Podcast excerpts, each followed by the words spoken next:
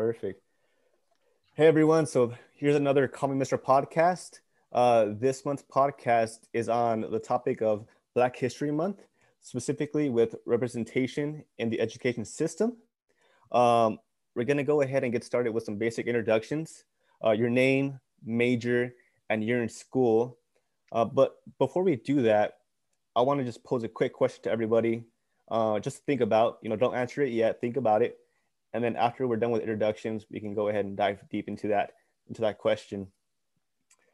So the question I have for you guys is, do you believe that there are inequ- inequities among African American students in elementary, secondary, and higher education?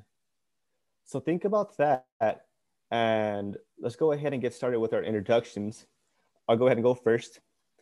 So my name is Javier Martinez. I am the current program coordinator for the Me Mr. program at Kansas State University. I am a second year PhD student in kinesiology. And that is me. I'm going to go ahead and pass it over to Freddie. Hi, my name is Freddie Leon. Um, I am in elementary education. This is my third year in the program and I am from Salina, Kansas.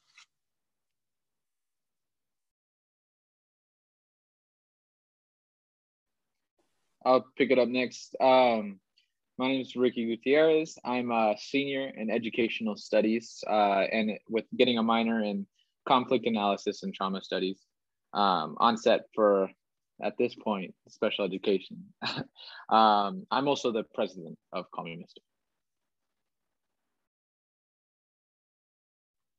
Uh, my name is Sebastian Torres. I'm a, this is my second semester being a member of the Call Me Mister organization. And um, I'm studying secondary education and my hometown is Tribune, Kansas. All right. Uh, my name is is uh, John Rocho. Um, I'm doing secondary ed uh, with an emphasis in modern languages. I'm currently junior and is that was there another question? okay.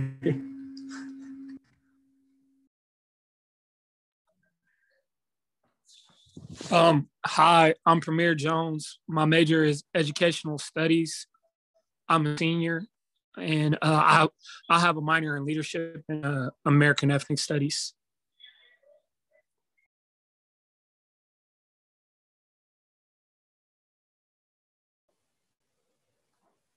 Perfect. Awesome. Thank you guys. Um, so back to that original question, do you think that there are inequities among African American students in elementary, secondary, and higher ed? Um, whoever wants to start us off, please go ahead.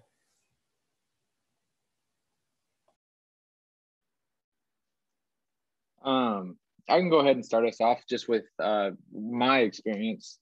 Um, and most of my experience, I mean, definitely, I, I'm sure there was growing up.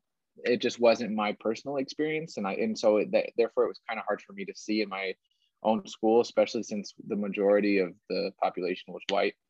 Um, but working here at some of the schools is when I really started to notice uh, just the percent of kids that that are put on like in special education and uh, extra emphasis is like um, put on their their struggle um, compared to their white peers. Um, I've noticed because I, I, I currently work as a para in a, in a, in an elementary school, and I just it, oftentimes the black kid will be doing the same thing a white kid might be doing, and uh, and I I mean I don't have I don't have uh, any kind of numbers behind it, but but it's much more common for the black kid to get more of the heat and and be put into special education much faster than the white student. I would definitely say there's iniquities. Um, the my grandma works on the school board for this, so I'm glad we get to uh, talk about this. But in our border state of Missouri, St. Louis, um, black kids got suspended like a crazy amount. Like they had the highest suspension rate in the nation. So black students, there are a lot of inequalities. There was prison to pipeline. They did something up in Jersey where um, this judge was paying to get kids locked up in middle school and he ended up getting in trouble for it but they were betting on black and brown kids so definitely there's um, iniquities and a lot of things that happen and that just comes from segre after segregation was you know no longer around so definitely when they had to integrate the schools a lot of jim crow laws and um, black kids black and brown kids got policed at a higher rate and black students are still suffering um, at all levels educationally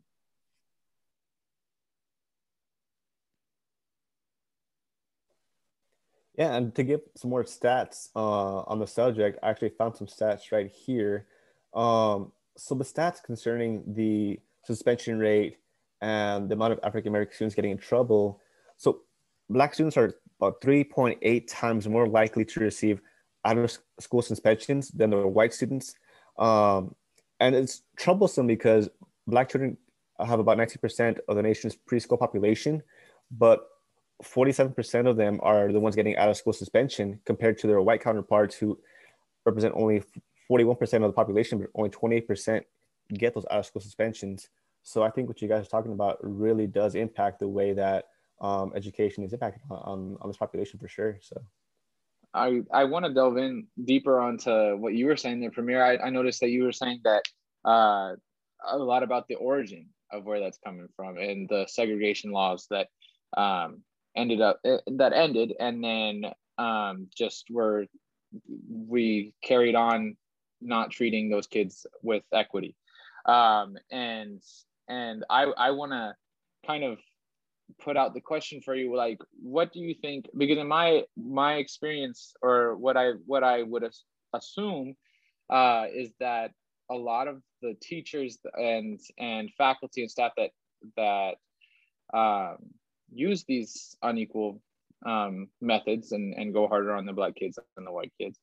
Uh, I'm assuming that it comes from the stereotype that, oh, this is what they're used to, or oh, this there's not much hope for them to begin with because they're they probably aren't they don't have much like support from home. They don't have much support uh, or they don't have, believe in themselves. Like i don't know. I'm wondering how much of it is stereotype and how much of it is law like you were bringing in earlier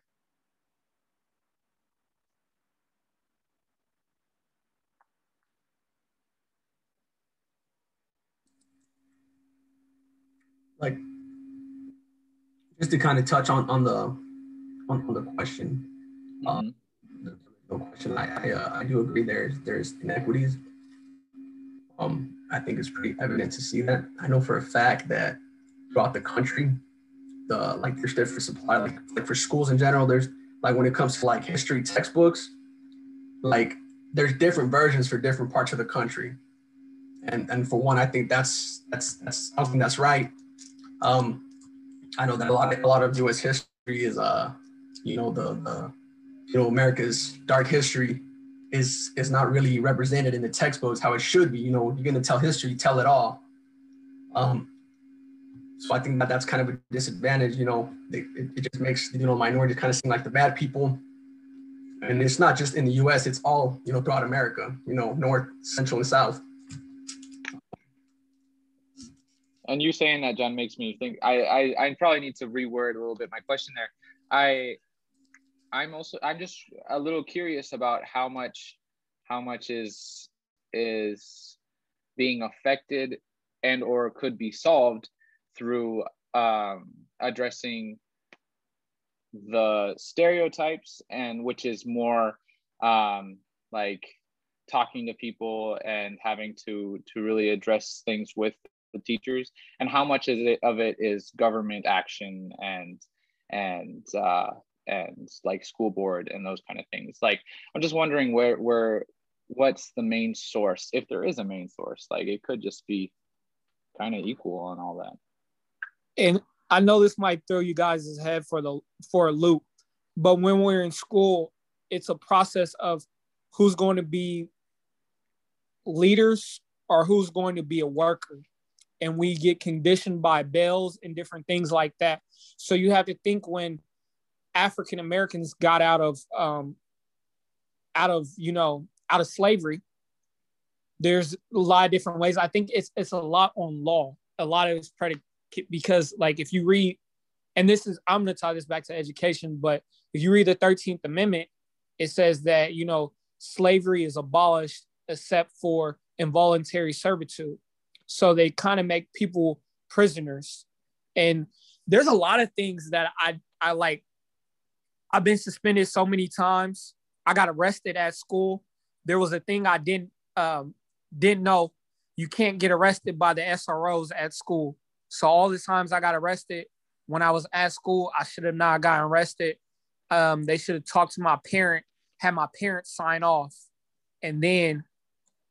But yeah, there was instances um, where I shouldn't have been taken into intake. So I think there's a lot of different uh, iniquities and loopholes and a lot of different laws that happen that a lot of you know African American students are not privy to. So it's it's it's a interesting, sickening, sickening game. Um, just laws placed. No, yeah, absolutely.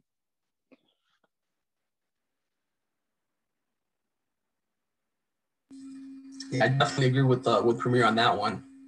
Um, and, and I think for the most part, it, it's it's it's government based. Um, just just laws that kind of you know after slavery was gone, you know what was a way for for people to to lose their rights. And like Premier said, 13th, 13th Amendment, go to prison, can't vote, can't own land, all these things, these little like micro technicalities that that that were used just to to find a loophole. And um, yeah, and like like you said, like you said, you know, it's just it's all just like backlash of of how it happened then, and it's it's you know, we're living it today. You know, we're still living off those consequences. Um, and, and it's hard, you know, like I know I don't know where I I read this from. I have a friend who who really he's like into the government and he does all like conspiracy stuff.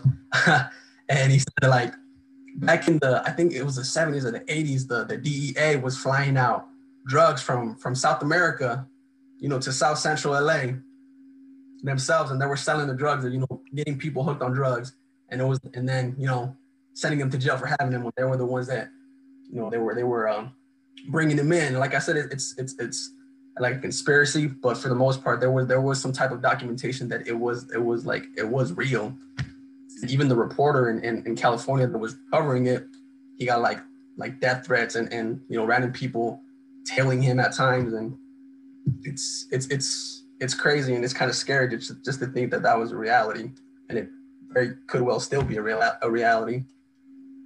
Right, kind of piggybacking off of you, John. I mean, the first African American black college ever built was here. I just looked up was in 1837 that's only 184 years from today present. So like all this stuff is is very all very new and and that's why that's why i think we're seeing this develop in in these communities that are that have these hispanics and african american kids. So i think i think this is a good question. And um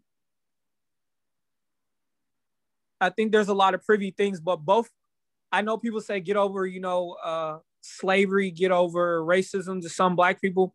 My great grandfather, like he was living, he was born in like sharecropping, so almost pretty much slavery. Then I have other family, like so it's not too many generations removed, but when we speak of education, the reason I was going to say that is my my grandparents, they're not even 70 but both of them went to segregated uh, elementaries and uh, middle schools. So they were just explaining to me about um, just how it was different. I'm from, I grew up in Topeka, so Brown v. Board case, my grandma went to that school. So when we talk about uh, iniquities in uh, education, she was just saying that it was different when she went from Brown as a kid to Boswell, uh, to all these schools that were for black and brown students to end up going to a school that was with white kids. And she said it was just totally different. She said she felt the tension. She felt like they cared more because they looked like them. They got taught their own history. So it's just a lot of things. She was saying that, and she's an educator. She says she's happy for integration. But at the time, she said it was very scary because they were like the first students going through that. And she said it was almost like worse for them to uh, be in school at that time. So I think they they faced a lot of backlash and different things like that. You go to school and people look like you every day. They're in your community. They go to your church, grocery store, to going to a school where you're around.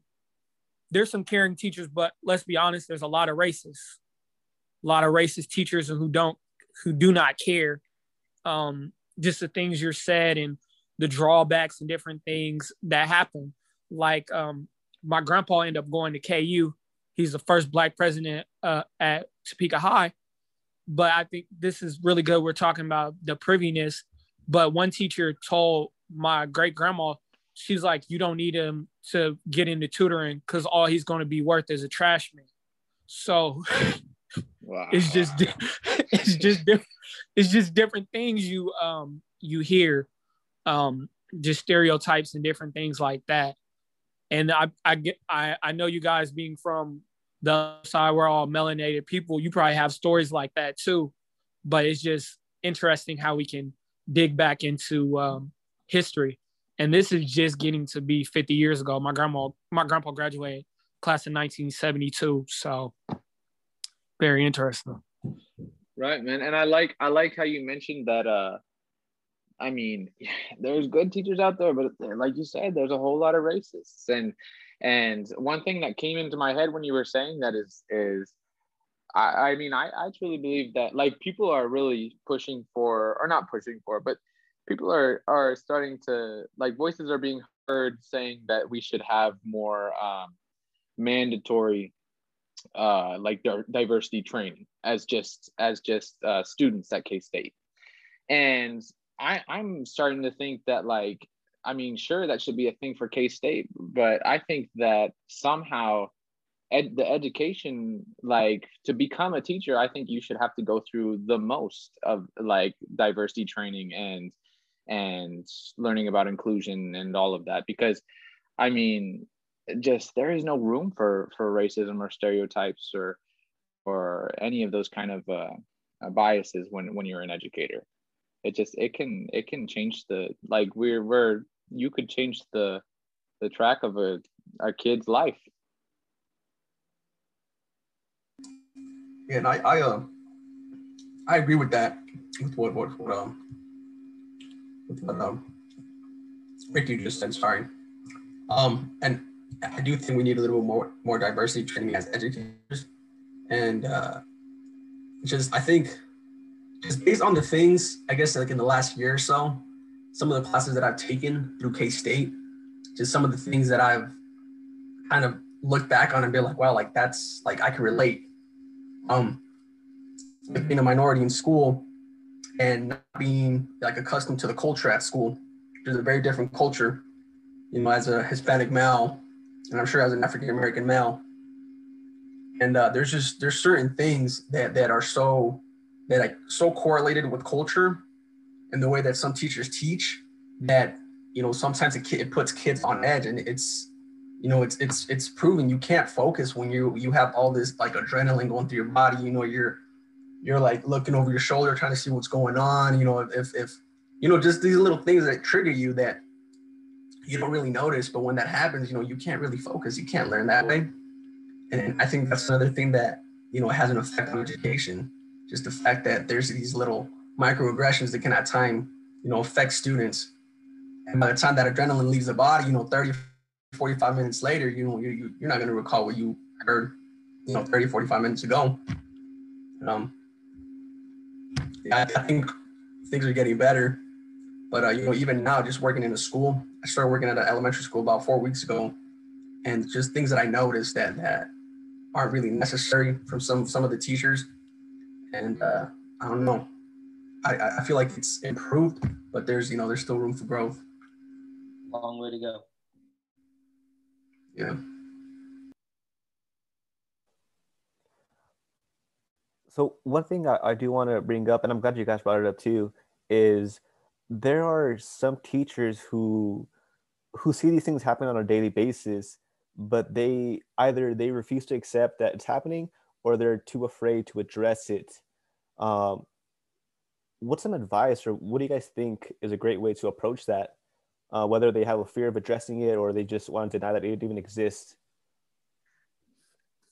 I would say number one, don't tell your students you do not see color.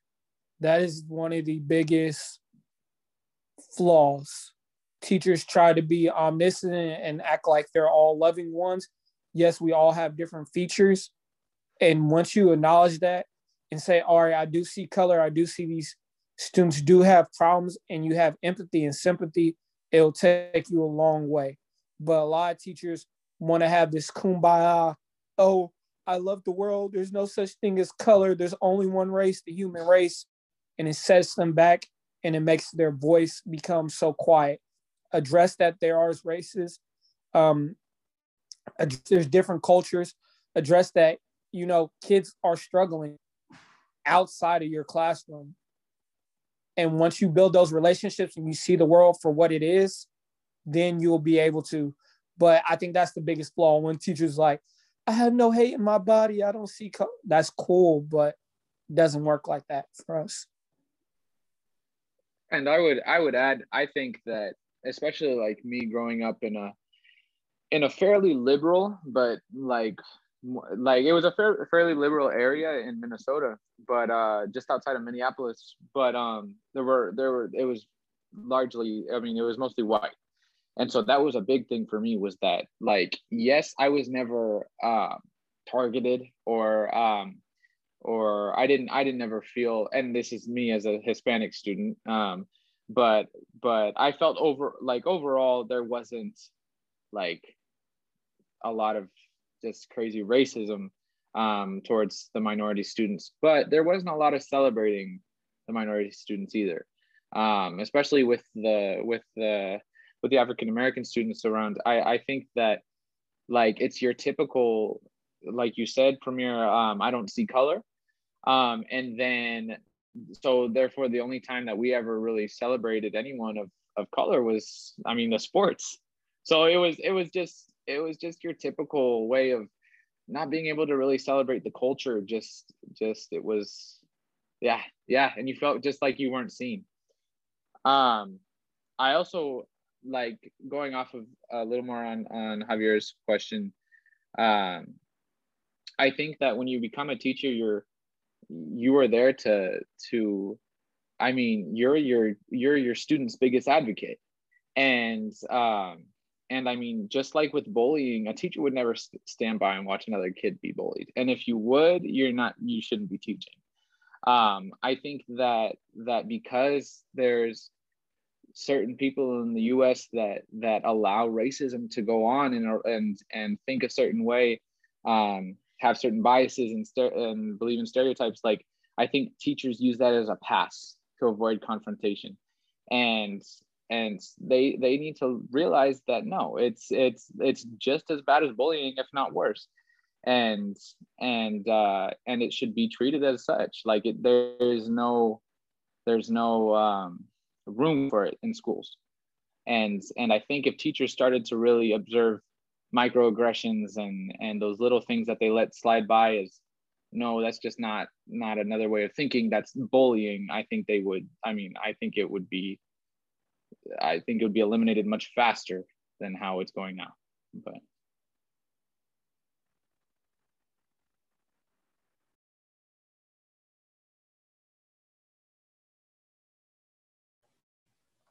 Oh yeah, all, all great points.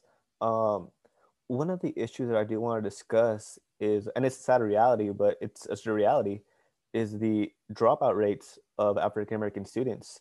Um, there's a lot of causes for that, and one of them is community or household stress. Is there a way that teachers or educators can can assist with that? Is that possible? Is there a way that we can help students um, kind of cope with those with those things that going on at home or going on within their community while they're at while they're at school is that possible or is that something that we just need to figure out i think it's something we need to figure out but the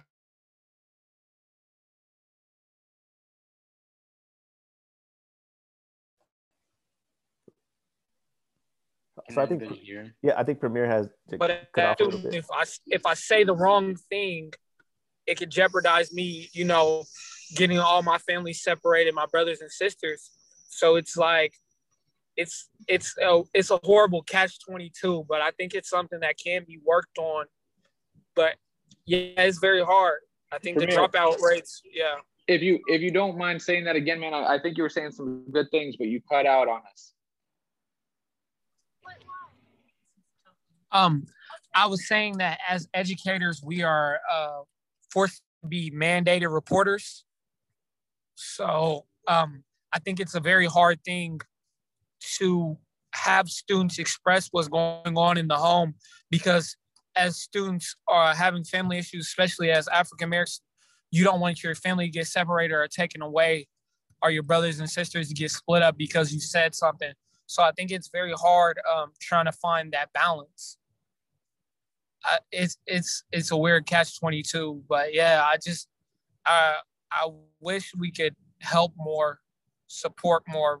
But it can be finances, it can be abuse, it can be a lot of different things, and you know, we have to report things like that.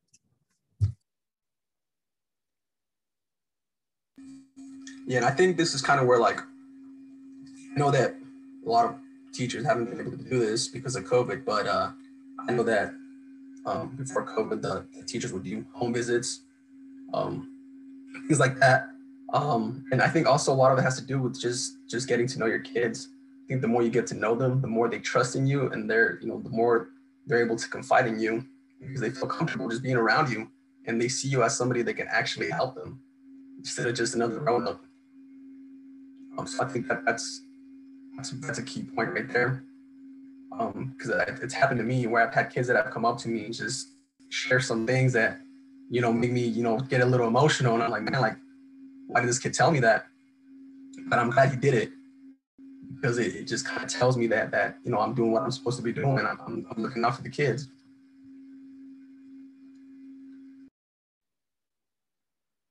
Yeah, I think it's it's also uh, like it goes to show just just being uh one being an advocate and two just holding those expectations that that like you would hold for any other kid i mean um, yes you have to understand what their you have to understand what their background might might be and you have to understand what their what challenges they might have but like putting low expectations on them is only hurting them. And uh and i mean yeah it's it's a it's a tough spot to be in because like like premier said i mean you get too deep into the into the family into the into the home life and everything and you start you start you might end up hurting the kid more than you more than more than you're helping them. And and so uh i think that i think that when it comes down to it like number one thing you're an advocate for for their education but also their health and and everything else that's going on in their life. And and if they know that that you're looking out for the best interest um, and and you truly believe in them i, I think we can start to make a change. It's it's just hard. It feels like it feels like you just can't do enough though. It's tough.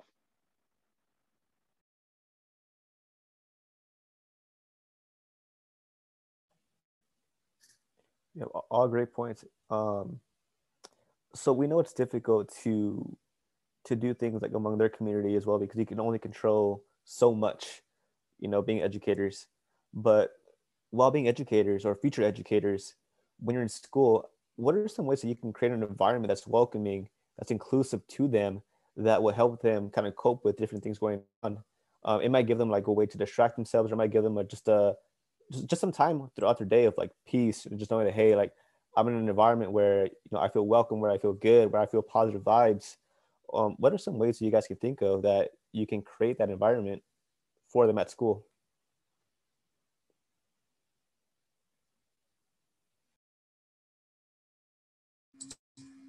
Think um, just myself, um, it's actually something that I'm, that I'm currently trying to do at the elementary school I'm working for. Um, I'm trying to, they have this little, like when you go into the building, it's like a little closed off like room almost. It's closed in and then there's a door, you can go to the office, but it's just a room. It's it's really weird. It's it's it's just right there. But um I talked to the ESL teacher and I was like, just to get some feedback from like who I could talk to. I was like, I, I, told her that I was thinking about putting up, you know, different flags from the different countries from the kids that go to our school. And I'm not saying like every every single country out there, just the kid, like the countries from where our kids are from, just so that they like. And the reason I want to do it in that entrance is just so that when everybody walks in, that's like where the kids walk through when they get off the bus, when they get to school, you know, they can kind of just see a part of themselves, a part of themselves, like on that wall. You know, it makes them feel like a part of like, like they belong there, they're welcome, they're, they're part of the school community, school family, and not just students, you know, parents too. It, it, it sends a message of, of you know, of, of unity, I think. And um, I think that I think that's a very good way of, of just bringing people together and um, just, you know, recognizing who everybody is, where they come from. And, you know, that's, I think that, that's a beautiful thing.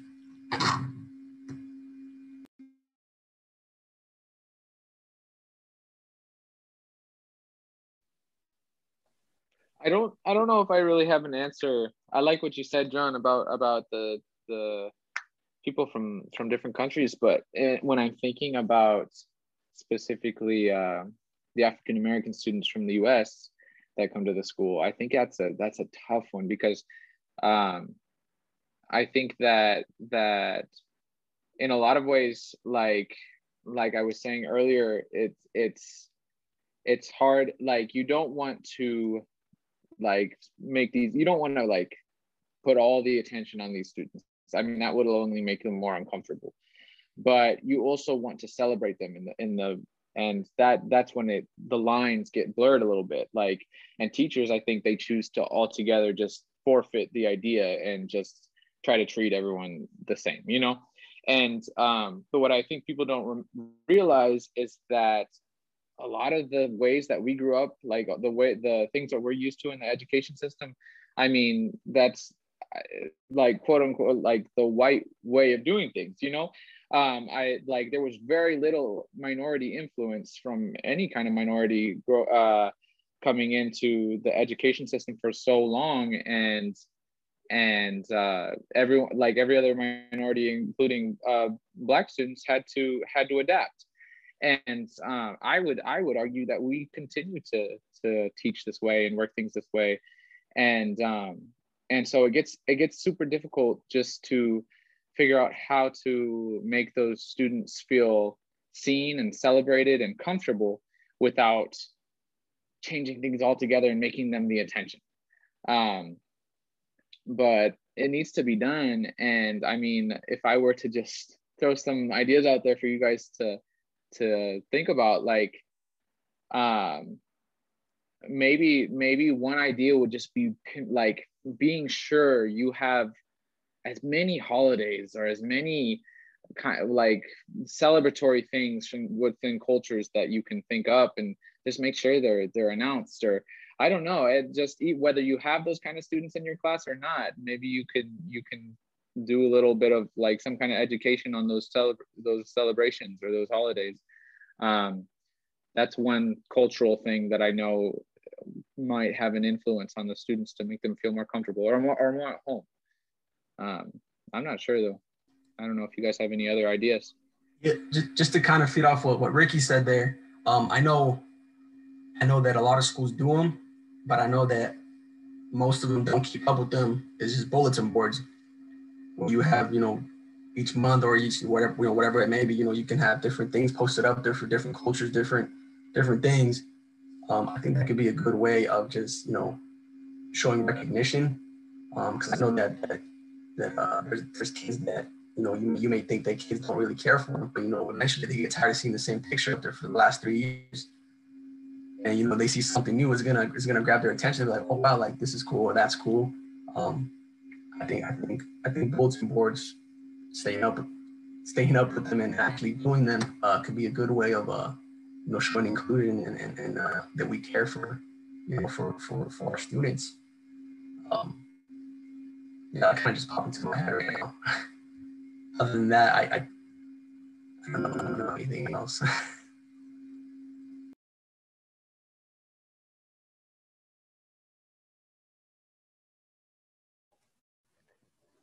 So the theme for this Black History Month this year is representation, identity, and diversity. So my question to you guys is do you think that we're on the right path to to achieving these these, these qualities, these values um, in school in education? Um, are we on the right path? Did we stray away for some reasons? Um, is this still like a long road to go? Uh, what are your ideas? Are, are we are we going down the right path, or are we just kind of confused on where to go from here? I think it's kind of like stagnant.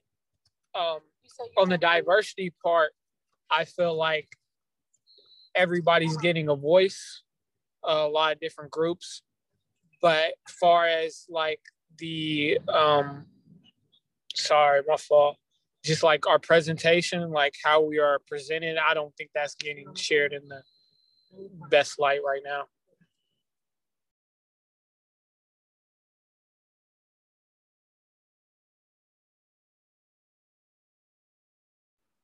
Yeah, I would I would say that. I mean, like Premier kind of said, like there's there's the positives and the negatives. I think um, that we're doing well and, and we could do better uh, for sure. And, and when it comes to the to uh, representation, identity, and diversity. I think that overall uh, within the school districts, I mean, representation has been like promoted and promoted. Like it's it's becoming a big thing, and uh, rightfully so. I think. Um, I think I think the next the one of the things that we do kind of struggle with is the is the identity aspect. And um, like we will we will fill our schools with people of all different colors and cultures but a lot of times i don't know if that identity side is is always uh, like accentuated. I don't know if the the cultural identities or the the different identities that those people bring in as we begin to get more representation or diversify our schools i don't know if it's able to shine and um and so i definitely think and and like Premier said, I don't know if the identity of of like our black students has has been improving much, especially recently with the with the most recent things that have gone down and and just the controversy that it brought up. I think it and and politically too with the things that have been going on. I, I think that it really gave room for for people who wanted to to uh, like shun or or bring down the the identity of of our African American students. I I think it's really kind of strengthened their their uh, movement. Sadly.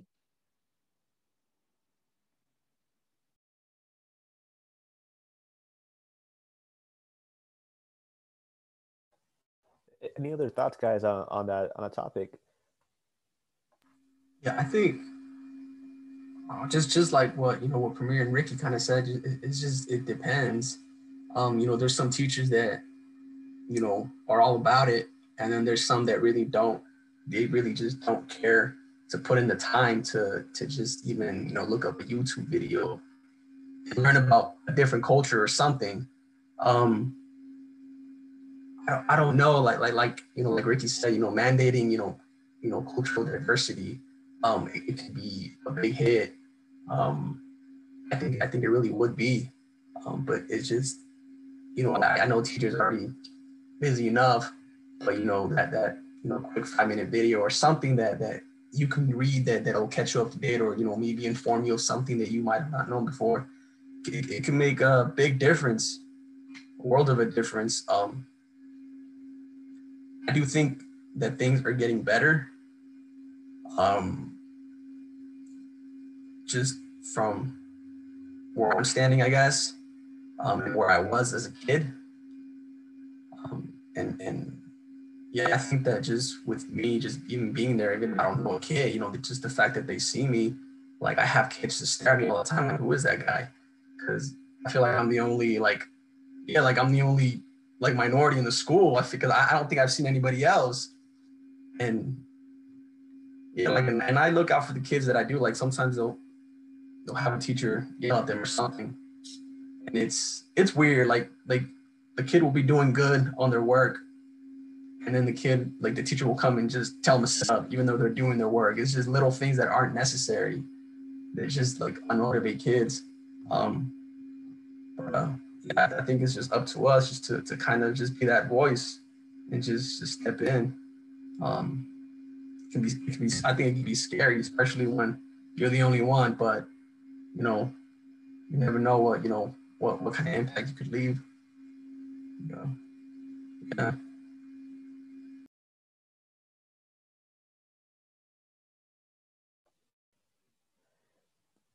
Great, great conversation, guys. Um, another question I wanted to pose to you guys is obviously you guys are all part of the Common program, which you know emphasizes diversity, inclusion. Um, one thing I did want to ask is thinking broadly, you know, think outside that outside that box for a second. Do you think that teachers or students preparing to go out and teach, do you think they're well versed and well prepared to tackle on these issues? Um, if so, how? And if not, why not? I think some teachers are well versed and some teachers are not. Us being minorities and being men, um, it just allows us to be privy to a lot of different things, a lot of setbacks and a lot of privileges that we don't get. So for us, I think we're well more equipped. But then you have to think a lot of students are white women. So it's like until, you know, the dynamics are you know, the whole face of education changes, then things will remain the same.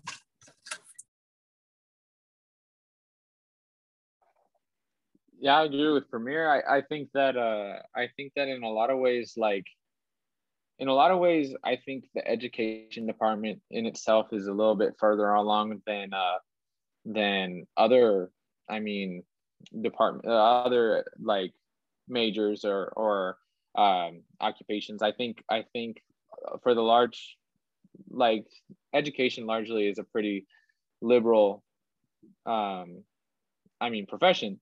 But I I I I think that when it comes down to it, we should be at like zero percent um, racism and and and bias and all of that. You know, I don't I don't think there should ever be a, a time where we're like, okay, like that's enough. Like we we did we did the best we could no, I, I think that we should always be pushing to to make sure whoever we put in the workforce for education is is well versed and and uh, and and up for the task of of standing for those kids of any color of um, but especially of, of those African American kids who who have just been been as Premier said earlier in the in the podcast just has been I mean even by the law pushed pushed away and and and um, just been super just bad to and um, are treated wrongly.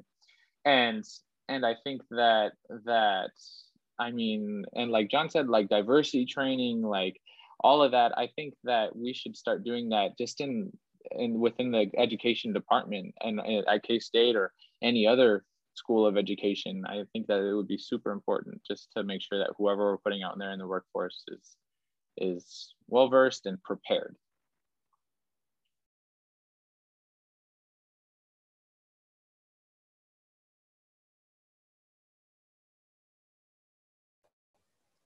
Perfect, perfect. Um, any other comments or suggestions regarding any of those topics at all before we kind of wrap up here?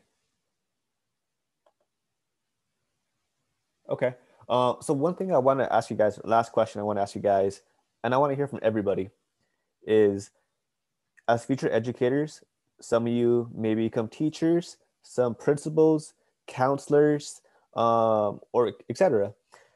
How do you plan? How do you personally plan to create an inclusive environment that facilitates equal and equitable learning opportunities for your students?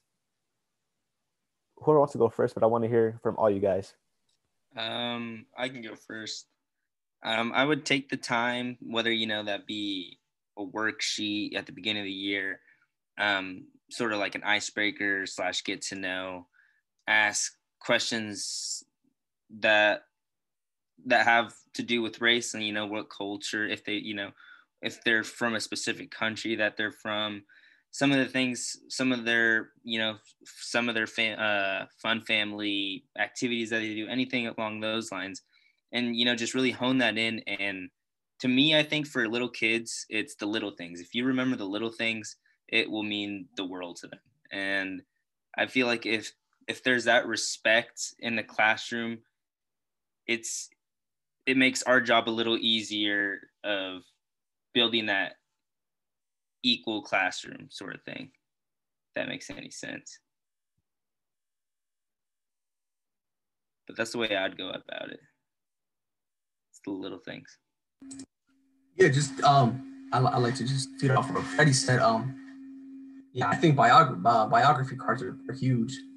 Um, you know, it gives, it gives kids a, a you know a way to share who they are. Um, and it doesn't. I mean, I guess it, it could feel like a like a chore still, but uh, at least everybody will be doing it, and they won't feel like they're the only ones. Um, but I think I think yeah, like biography cards are, are big. You know, you get you get to find out who kids are, where they come from, um, and I kind of like um, kind of strayed away from using like general terms like Christmas uh, parties and stuff like that because um, I know it, it, excludes a lot of kids that that you know maybe you know they don't celebrate Christmas or, or the religion doesn't allow it, or you know birthday parties, um, just different things, just just to to create that kind of inclusiveness and and, and just being aware. Um, there's like in the school that I work with, there's um there's three, I think there's three, there might be more. There's three Muslim kids, and I know that Ramadan is coming up soon, and um, I'm, I'm wanting to know what what what's in store for like what do they do um, if, if they celebrate it at full capacity or, or if they, I don't know. Um, I, I don't know what the school has planned for them. I don't know, like, if they're forced to sit in the lunchroom with the rest of the kids while they eat. Um, I, I don't, I mean, I don't think so. That, that wouldn't be cool, but um, yeah, just, just, just being aware of, of your students and uh, yeah, just getting to know them. That's, that's the key.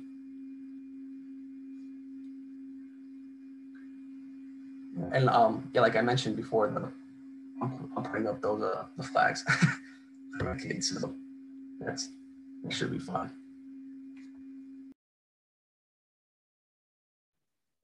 I know for me, thinking about uh, special education, I I think that, and this is way more boring than anybody else's probably will be, but something that I was thinking about that is just so important is is um, just the studies that you that you will put out there and and the research and and uh, and and on the on the kids. And like for example as a special like as a special educator uh, or in special education you have to start looking at ieps and and different programs to help these kids. And i think the easiest thing to do is kind of skip over all that hard work of of getting data down on okay how does this kid act for how long and when do they do it and and just kind of go off of like what you see. And sometimes i mean when when you're when you have majority white students and there's there's only a few minority it's it's super easy to pick out the kid that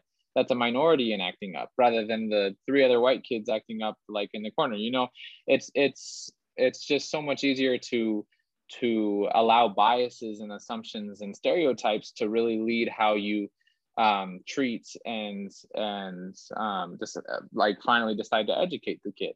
And so I think that just stick sticking to that data collecting and and oh man, like teachers are gonna hate me. Like I'm gonna ask them all kinds of things and and have them like try to, as much as they can to be vigilant and and keeping an eye on on um, on exactly when things are going down so that I'm able to help them and not just assume, oh, they're just not gonna, it's just not gonna work. Like we tried all we could. No, I, I want to be able to get real data down so that I won't let biases and assumptions and and stereotypes affect how I work with the kid or how I treat the kid. Yeah, just to bounce off like what Ricky was saying, um, I think it's important that as educators, you know, we don't just um, go on from college and you know think, oh, we're done. We don't need to learn anything else. You know, we need to constantly keep learning and understand what's going on in the world and how we can better help our students and you know celebrate the different and diverse cultures and traditions um, races and really just any, everything we've touched on already really just you know make sure you get to know your students. Um, you know understand them on on a personal level and you know learn how to how to just help them thrive and be the best student that they can be and i think another really helpful way is to just offer resources um, because i think it can be really helpful if uh, you just offer so many resources whether it's um, food or financial or mental health resources because i intend on going into um, middle school or high school. And I know those can be really tough times um, for, you know, students mentally. They might be going through a lot and they may not want to get into it or really talk to you about it. So I think it's really good that you can address them without addressing them in specific and making them feel kind of like, in a way, um, like self-conscious about themselves because they may not want to talk to you about it at that moment or in front of you know a class and so it can feel it can be really helpful if you just throw all the resources out there and say like hey if you need anything like like i am here and so are all of these. So but yeah that's that's just me. Um i feel like the way i would further diversity and inclusion within my classroom or with in life is I will start off by telling my teacher, my students first that I'm a student also. Like they're going to teach me things. And when you can humble yourself and you tell your students that you're learning a lot from them, um, it allows them to want to engage with you more. So you have to tell them like the world is your classroom. Sometimes there's going to be things that you guys teach me I can pick up on. I think that's how you um, get in uh, leadership, you get in, inclusive. That's how you get diversity. And then admitting when you're wrong. As teachers, we have a lot of the right answers, but sometimes we're wrong. So I think that's the biggest thing um, to branch diversity. You be like, hey, I'm human. I might not be happy with y'all every day. If I do something wrong, tell me. I don't mind being checked because we always used to make a joke when the teacher on a student and we'd be like, "Oh, check!" Like, and everybody bust out laughing. But sometimes, you know, student has to check the teacher because I'm the reason that you you're the reason that I'm here and I have a job. So I think that's how I would have uh, inclusive and diversity.